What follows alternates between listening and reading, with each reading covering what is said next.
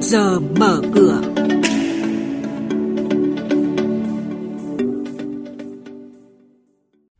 Thưa quý vị, thưa các bạn, những thông tin chính sẽ có trong chuyên mục trước giờ mở cửa ngày hôm nay. Tín dụng tăng, cẩn trọng nguy cơ nợ xấu tăng trở lại. Công bố thông tin sai thời hạn, ba nhà đầu tư bị phạt 95 triệu đồng. Nhận định của chuyên gia Sở Giao dịch Hàng hóa Việt Nam về diễn biến thị trường cà phê trên thế giới, những tác động đến thị trường Việt Nam. Sau đây là nội dung chi tiết.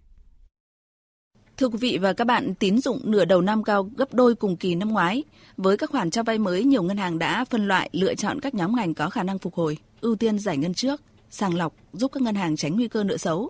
Ngân hàng nhà nước cũng yêu cầu các ngân hàng thương mại tăng trưởng tín dụng phải đi đôi với kiểm soát chất lượng.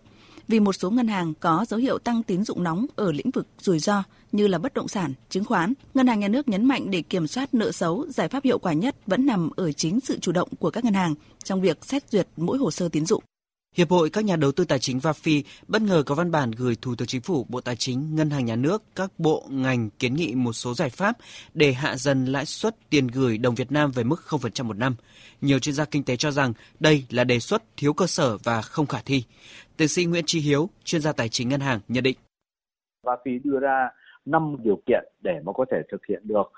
Nhưng mà ngay cả 5 điều kiện mà VAFI đưa ra thì tại thời điểm này cái bối cảnh kinh doanh tài chính tiền tệ của Việt Nam không cho phép chúng ta hạ lãi suất xuống 0%. Có lẽ bây giờ chưa được, mà trong vòng 5 năm tới tôi nghĩ rằng chưa có điều kiện để có thể áp dụng lãi suất 0%.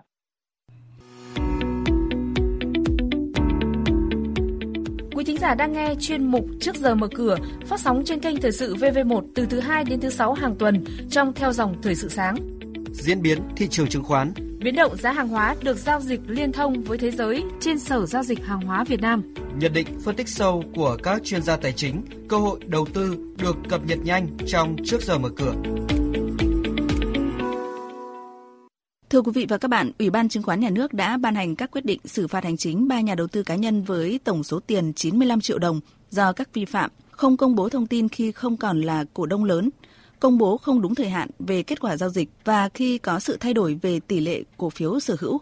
Sở giao dịch chứng khoán Thành phố Hồ Chí Minh đã chấp thuận niêm yết bổ sung hơn 1 tỷ cổ phiếu HPG để trả cổ tức năm 2020 cho cổ đông của công ty tập đoàn Hòa Phát. Điều này đồng nghĩa với vốn điều lệ của Hòa Phát cũng tăng tương ứng hơn 11.500 tỷ đồng. Sau 14 năm niêm yết trên sàn Thành phố Hồ Chí Minh, vốn điều lệ của Hòa Phát hiện nay cao gấp 33,8 lần so với thời điểm mới lên sàn vào năm 2007. Thưa quý vị và các bạn, tâm điểm đáng chú ý trong phiên giao dịch chiều qua là những nhịp rung lắc mạnh khi VN Index liên tục đảo chiều. Dù đóng cửa phiên giao dịch VN Index tăng gần 3 điểm, nhưng sàn thành phố Hồ Chí Minh có tới 274 mã giảm điểm, gấp hơn 2 lần số mã tăng. Hầu hết các cổ phiếu bất động sản, xây dựng, thép, dầu khí, chứng khoán có phiên giao dịch ảm đạm với sắc đỏ chiếm ưu thế. Với những diễn biến như vậy, mở cửa thị trường hôm nay VN Index khởi động ở mức 1.379,72 điểm. HNX Index bắt đầu từ 315,08 điểm. Tiếp theo là các thông tin và diễn biến mới nhất trên thị trường hàng hóa đang được giao dịch liên thông với thế giới tại Sở Giao dịch Hàng hóa Việt Nam. Mời quý vị và các bạn nghe những nhận định của ông Đoàn Bảo Trung, trưởng bộ phận thông tin thị trường của Sở Giao dịch Hàng hóa Việt Nam. Thưa ông, ông có thể cho biết những thông tin và diễn biến chính trên thị trường cà phê thế giới trong thời gian gần đây ạ? Thị trường cà phê biến động rằng co trong gần một tháng nay.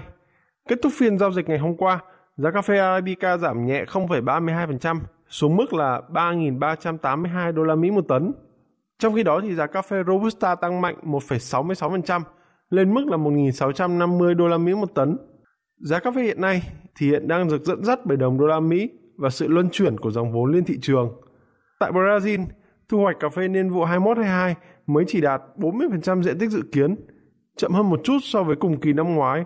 Ở Uganda, nước xuất khẩu cà phê lớn nhất phía đông châu Phi, Xuất khẩu cà phê trong tháng 4 ước tính đạt 494.000 bao, cao hơn 13% so với cùng kỳ năm ngoái nhờ mức giá cao và điều kiện thời tiết thuận lợi.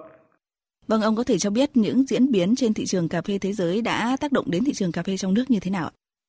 Ở nước ta, giá cà phê cũng đồng loạt tăng lên nhờ ảnh hưởng tích cực từ diễn biến của giá Robusta thế giới. Giá cà phê trong ngày hôm qua điều chỉnh tăng 400 đồng trên 1 kg tại hầu hết các tỉnh thành, bao gồm Lâm Đồng, Đắk Lắk, Gia Lai và Đắk Nông – trong đó Lâm Đồng dao động vào khoảng 34.700 đến 34.800 đồng trên 1 kg. Riêng tỉnh Con Tum thì chỉ nhích nhẹ 200 đồng trên 1 kg lên mức là 34.500 đồng trên 1 kg. Mức giá cao nhất thì đạt khoảng 36.200 đồng trên 1 kg ở thành phố Hồ Chí Minh. Vâng, xin cảm ơn ông.